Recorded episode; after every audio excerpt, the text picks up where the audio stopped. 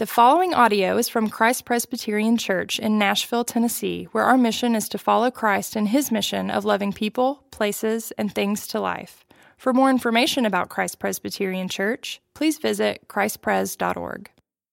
Today's scripture reading is from Ecclesiastes 11 1 through 6. Cast your bread upon the waters, for you will find it after many days. Give a portion to seven or even to eight for you know not what disaster may happen on earth. If the clouds are full of rain, they empty themselves on the earth. And if a tree falls to the south or to the north, in the place where the tree falls, there it will lie. He who observes the wind will not sow, and he who regards the clouds will not reap. As you do not know the way of the Spirit comes for, to the bones in the womb of a woman with child, so you do not know the work of God who makes everything. In the morning, sow your seed, and at the evening, withhold not your hand, for you do not know which will prosper, this or that, or whether both alike will be good. This is the word of the Lord. Thanks, Thanks be, be, to God. God. Thank you, Diane. So, um, so I've been an ordained minister since 1996. That's about 22 years, give or take, and one of the privileges of what I get to do uh, is that I get invited uh, oftentimes into places uh, in people's lives that, that very few others have access to. You know, weddings, uh, funerals, um, hopes and dreams, aspirations, as well as sins. Uh, even though we're, we're not a Roman Catholic church, there are oftentimes uh, going to be situations where, where people, just in, in order to unburden themselves, will come in and confess various sins that they're carrying addiction, infidelity, fraud, abuse, predatorial behavior. I've heard all of it time and time and time again. But curiously, over the course of about 22 years of of ordained ministry, I've never had a, a, person set an appointment to come in and to confess the sin of greed. And I'm not the only person uh, in pastoral ministry uh, that I know who has had this experience of, of having never had somebody set an appointment to come in to process their greed. And uh, this is really a curious phenomenon because everyone knows that greed is a problem. It's a huge problem uh, in the world and in our communities. Uh, and it goes like this if you're maybe more on the conservative side of things, you'll say this about liberals. Liberals are those people who like to be generous with other people's money. So, maybe a biblical example of that would be Judas. There's a woman who is pouring out very expensive perfume on the feet of Jesus. The value of that perfume is about one year's worth of wages. And Judas gets irate. She should have sold this perfume and given it to the poor. She should have done this. How careless, how frivolous this is to waste these resources. And it says in the text that Judas got irate not because he cared anything about the poor, but because he wanted to line his own pockets. It says that he was the one who kept the money bags and he would regularly take money out of the money bags from the designated giving to the poor to keep for himself. And then, if you lean more toward the liberal direction, you might say of conservatives that conservatives are the ones who like to be generous only toward themselves. They would rather see people starve than pay taxes. You might you know, look at the New Testament Pharisees uh, for an example of this in the scriptures.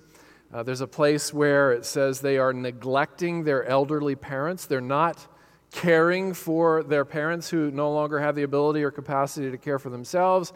And the excuse they give is we're giving our tithes to the temple. We're being generous over here, and so there's nothing left to take care of our elderly parents. And Jesus says, You've neglected the weighty matters of justice and mercy and faithfulness. He says, You should have done the, the former. You should have tithed to the temple, but not while neglecting the latter, caring for your parents or for those in need. You, in need. It's a both and proposition, Jesus says. Do both. And so these and other texts of Scripture and life experiences are indicators that everybody has a greed problem, in that everybody thinks that greed is a problem, but nobody thinks that greed is their problem. No one thinks, I'm not generous. No one thinks, I'm rich. So there's a, a, sociologist named Juliet Schor who wrote a book some time ago called The Overspent American. And one of the conclusions she drew from surveys and such was that two thirds, a full two thirds, 67%, give or take, of Americans who make more than $100,000. And so if you factor in inflation from the time when she wrote the book, that would be a, more than $145,000 a year today. Two thirds of Americans making that amount of money agree with the statement I cannot afford to buy everything that I really need. How can this be? It's, because we measure our wealth by comparison, not to the rest of the world, because over the half of the world lives on less than $3 a day, but to the people who we have proximity with. And so if I make five figures a year, I, I, I, I'm around people in my life in social settings who make six figures, and so I don't think I have enough. And if I make six figures, I'm around people who make seven figures, and so I think I don't have enough. Greed is everybody else's problem. And to this, the Bible says, what you cannot afford, what you truly cannot afford is to miss this teaching from Ecclesiastes and the rest of the Bible. And in this teaching, there's an imperative that we learn about, there's a time and a pointer. So the imperative, it's in verse 1 cast your bread upon the waters, give a portion to seven or even eight. And so every uh, commentary, every Bible scholar that I, I looked at on this uh, believes that the writer is talking about cultivating a philanthropic life, a life of radical, other centered generosity to Judas, who is pleased to be generous with everybody else's money, the text says, Cast your bread, not somebody else's, cast your bread upon the waters. Everyone contributes, from millionaires to babysitters and little boys and girls with their allowance. Everybody is called to contribute.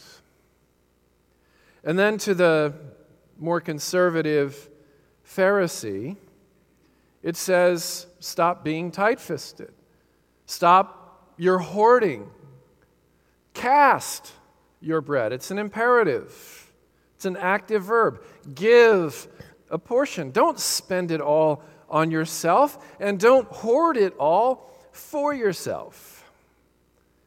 And so the question becomes how much? How much? What's the minimum? Wrong question. But, since we're asking the question anyway, the Old Testament baseline is the tithe. 10% off the top goes to what Malachi calls the storehouse. That's an Old Testament term for the temple or for the local congregation. And then on top of that, the Old Testament talks in a lot of places about offerings that, that are given on top of the tithe. And those are the free will offerings that go to the poor and to, to various needs that you're confronted with. Jesus affirms both in the New Testament. The Pharisees uh, give their tithes and neglect mercy and justice. They neglect the poor, they neglect those who are living in scarcity. And Jesus says it's both and. We've, we've already covered that. Give your tithes and then give your offerings to whatever degree God calls you to on the offering side of things.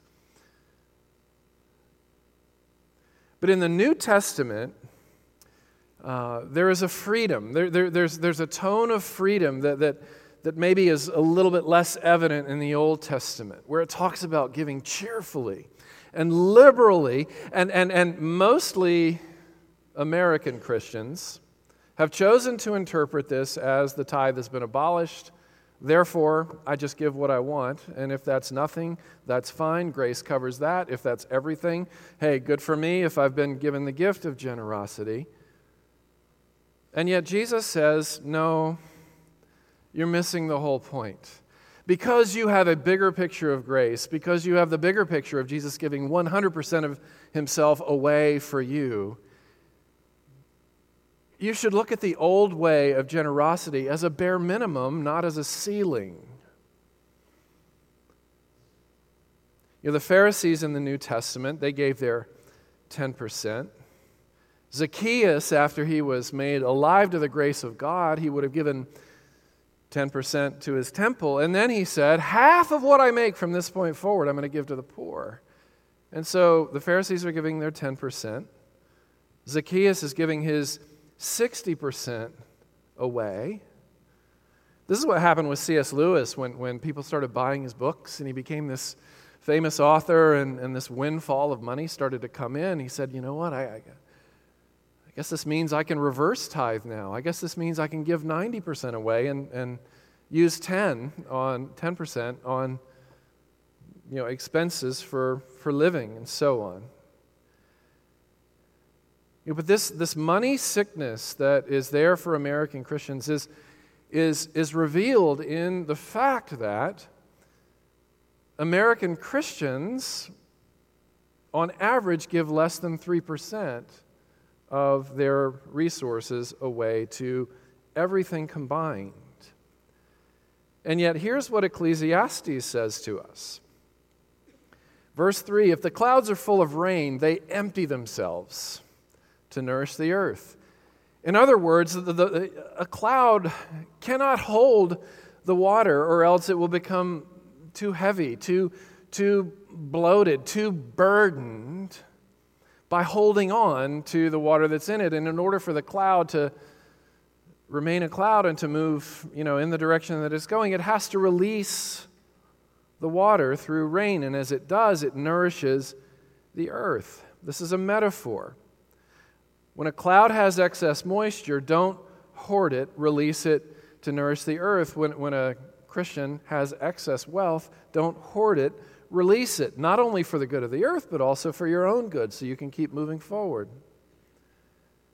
All of life benefits when this happens. When the cloud releases the rain, the plants grow, humans are hydrated and are able to bathe, wildlife is protected, wildfires are prevented. Here's another statement he makes in verse 2 Give a portion to seven or even to eight. What does this mean? He's talking about diversification. Be liberal, be various, be a venture capitalist with your generosity. As you, as you, as you unleash resources to build up treasures in heaven, act like a, a generous venture capitalist, giving liberally to various kingdom endeavors. Verse 6 In the morning sow your seed, in the evening withhold not your hand, for you do not know which will prosper, this or that, or whether both alike will be good. That's venture capitalist language, isn't it? Some endeavors will thrive and flourish, other endeavors will, will move slowly. But the point is to keep releasing God's resources into the world for God's work, and then the Spirit, who's mysterious, who we cannot control, we can't target our effectiveness ultimately. God's going to decide where the increase comes. You know, when it says that the widow gave, the poor widow gave more to the temple than all the affluent people gave when they gave out of their excess, he may actually be saying that her little two copper coins ended up having more kingdom impact than the millions given by others because God unleashed those two copper coins. You know, maybe, maybe for that two minutes where the preacher preached the sermon that converted the shoe salesman Edward Kimball, who then shared the gospel while selling shoes to Dwight Moody, whose ministry changed the world. You never know what two copper coins can, can do. Maybe God will take a millionaire's 3% and cause it to accomplish nothing. and a teenage babysitter's 10% to unleash a worldwide evangelist through a moment that God arranges, through a moment of ministry that's resourced by the teenager. You know, the 10% that, that they would give to their local congregation, it's like giving to a, a mutual fund. When you give to a, a local congregation, there are a lot of different investments in there that the resource is going to. Some are very unsexy. Call it the bonds of the kingdom of God. The staff that it takes to equip the saints for the work of the ministry and to disciple and to lead, the facilities, the water bill, the paper, the pens, the staples, the vacuum cleaners that make ministry possible. It's unsexy, but it's essential for stability for the family of God. And then other aspects of this mutual fund called the church are more missional. They, they may be more your, your aggressive growth stocks, like church planting, like money unleashed to serve the poor and those living on the margins, like public faith efforts, and so on. So, CPC's mutual fund distribution is roughly 60% goes in to the work of the ministry here, and roughly 40% goes out to the work of the ministry out there in various ways. And then beyond the 10%, they would give targeted giving, you could call it. Their free will offerings, their free will giving to the poor, to other, other, other uh, endeavors, uh, to people, to places, to things where God was at work. So there's an imperative, whether you're a 14 year old babysitter or whether you're a billionaire, cast your bread to the waters. Give a portion to seven or even eight. Secondly, there's a time, and the time is always now. When a tree falls south or north, verse 3 says, in the place where it falls, there it will lie. Well, no, duh. Of course, in the place where it falls, there it will lie. What's he saying here? He's talking about unexpected events. And when unexpected events like a market downturn happen, the principle still applies. You know, what Juliet Schor's book, The Overspent American, exposes is this we never really think we're ready to cast our bread to the waters. We never think we're ready. And interestingly, the richer we get, proportionally, the less we give. It's true. If you make $2 million, you are less likely to give 10% of your resources than somebody who makes 20,000. Statistically, indisputable in the American church. Wealth has a strangling effect on the soul. It just does. Charity starts at home. We, we, we, we say that. Charity starts at home. But let's all admit that that's just a that's just a euphemism that means charity ends at home. Let's just be honest about that. You know, Luke chapter 12, Jesus gives this parable of a guy that he calls the rich fool, and he gets a windfall of money uh, or of resources, and, and, and with that windfall, and because of that windfall, he builds barns and more barns and bigger barns so he can just keep storing and keep hoarding his increase. And then in the process, the rich fool preaches, it says, a sermon to his own soul. And it says literally, he says to his soul, to his psyche, to his psyche, You have ample goods stored up, now relax. You have a Savior. And it's your big barns filled with buckets full of cash. And it says, God will say to him, You fool. This very day, your life is going to be required of you. And then in Luke 21, just a few chapters after that, we get the picture of the, the poor widow who gives two copper coins to the temple while the rich are giving out of their abundance, their spare resources, what they have left over after they've spent on themselves and hoarded for themselves. And Jesus says, The rich gave out of their abundance, but this woman has given more than anyone in giving these two copper coins because she gave out of her own place of poverty. Today, in the American church, among those who identify as followers of Jesus Christ, 50% give nothing. Nothing. And what you have throughout the United States is millionaires who give nothing, benefiting from the faithful giving of poor widows and teenagers from their allowance. The bread and cup that millionaires receive is funded by 14 year olds from a $20 payday. And that's not said to shame, that is just a statement to awaken us to how sick we are, to the lump that's there in our armpit that is malignant. It is a mercy for Jesus to talk more about money and greed than he does about heaven and hell. More about money and greed than he does about love.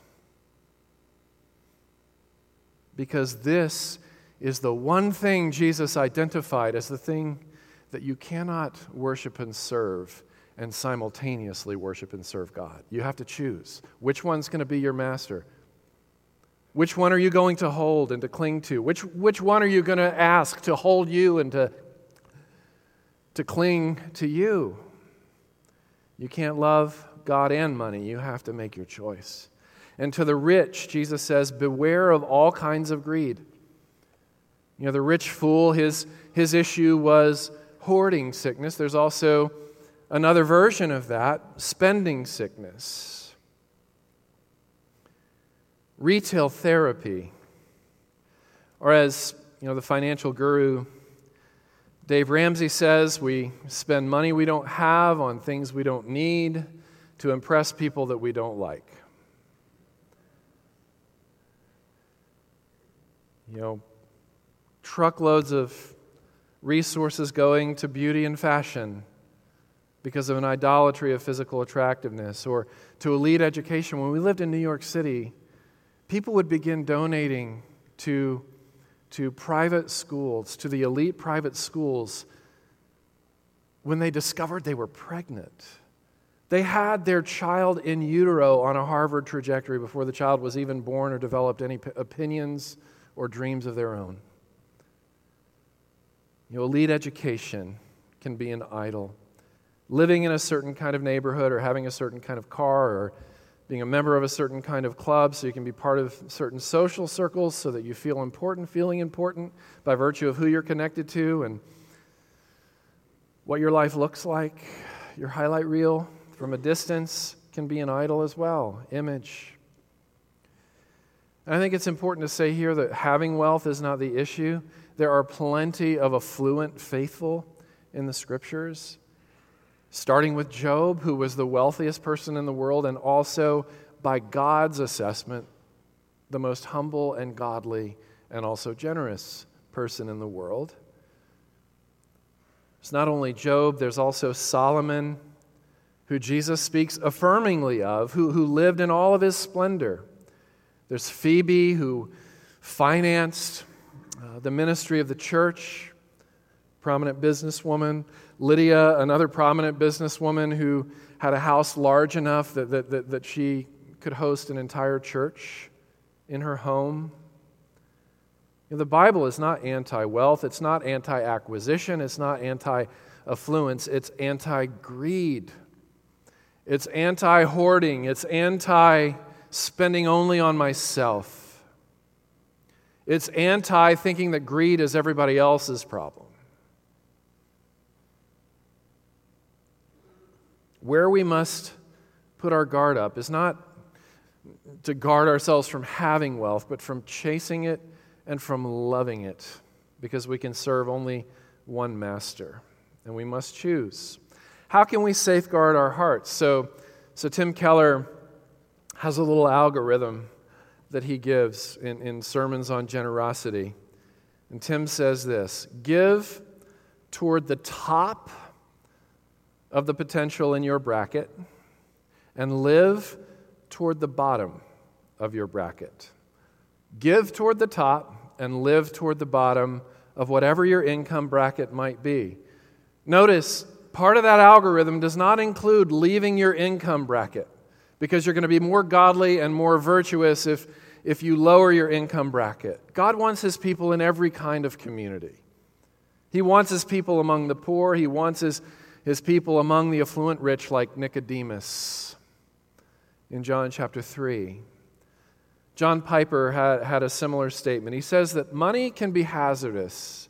And so I want to encourage you to put limits on how much you keep for yourselves. Not limits on how much you make, but on how much you keep.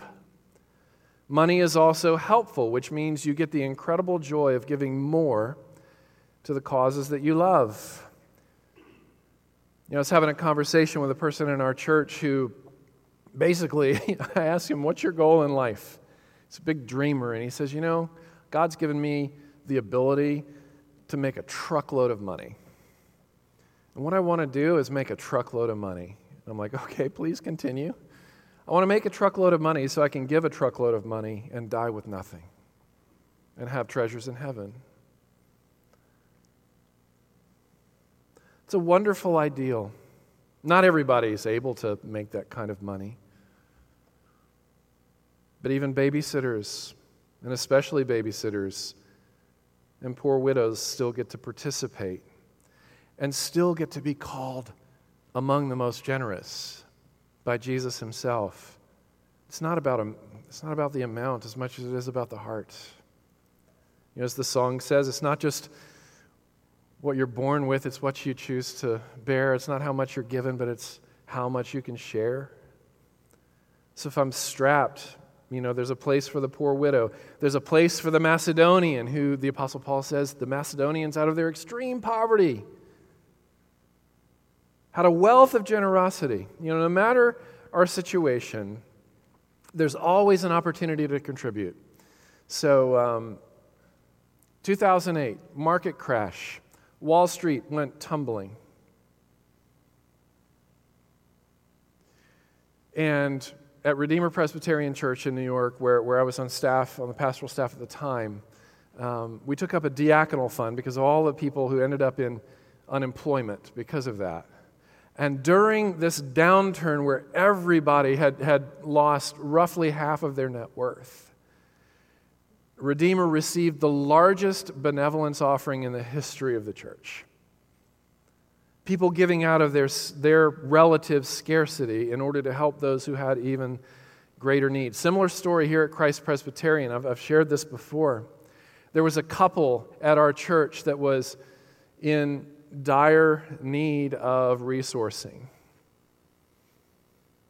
And they were part of a kind of a mid sized group in our in our church and there was a social gathering and the leader of that mid-sized group said there, there are some people among us and they're going to be i'm going to leave i'm not going to name them i'm not going to say who they are but they're in financial straits right now and what i'd like to do is is take up an offering uh, that, that, that, that we can confidentially and privately give toward the needs of these people who are financially strapped. And and so everybody sort of, you know, pulled out their wallets and their checkbooks and stroked the checks. And when the money was being counted, they discovered that the people who gave the most to that offering for the anonymous couple in need was the couple in need.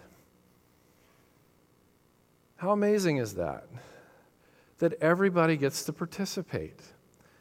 And this increases the strength of our witness. The historian Rodney Stark when he describes the, the, the rapid growth of, of the Church of Jesus Christ in the first three centuries of, of, of, of Rome, where everything was against Christians, politically and socially and culturally and, and economically. Everything was going against them. And yet, by the third century AD, the moral fabric of the entire Roman Empire was transformed because of the presence of Christians there. And, and Stark explains it this way the Christians were consistently and steadily conservative with their bodies sexually and promiscuous with their wallets. What would it look like to be that kind of community that becomes unexplainable to the world around us? conservative with their bodies and promiscuous with their resources. How can you stop that kind of movement? And finally, we have a pointer here, and the point is Christ Himself. Cast your bread on the waters. Jesus is the bread of life. Give a portion to seven, sometimes eight. Jesus is our portion. This is given in part to stir our memory of the one who loved us, gave Himself for us, to become our everlasting portion. Jesus is the benefactor who was poor. He was the poor widow who, who gave not two copper coins, but everything. He didn't just give 10%, he gave 100%. He liquidated, quite literally, liquidated everything so that there could be liquid on this table for you and me today. And so the bread of life can speak to us and nourish us even today through this bread and through this cup. Having received so much from him, how could we possibly withhold from him such a small thing as money? Will you pray with me? Our Father in heaven, all of Scripture, including this, its ultimate and central point is not what you're calling us to do or who you're calling us to be. Its ultimate and central point is Jesus Christ. He was the bread that you cast upon the waters to nourish the earth. Thank you, Father, that you diversified your giving for the benefit of every nation, tribe, and tongue and people group. And now, Father, as we come to the table, feed us with the bread of life. Nourish us and quench us with the liquid of the cup, which is representative of your blood. And having received much, may we also be those who are disposed to give as much as we can for your sake. In Jesus' name we pray.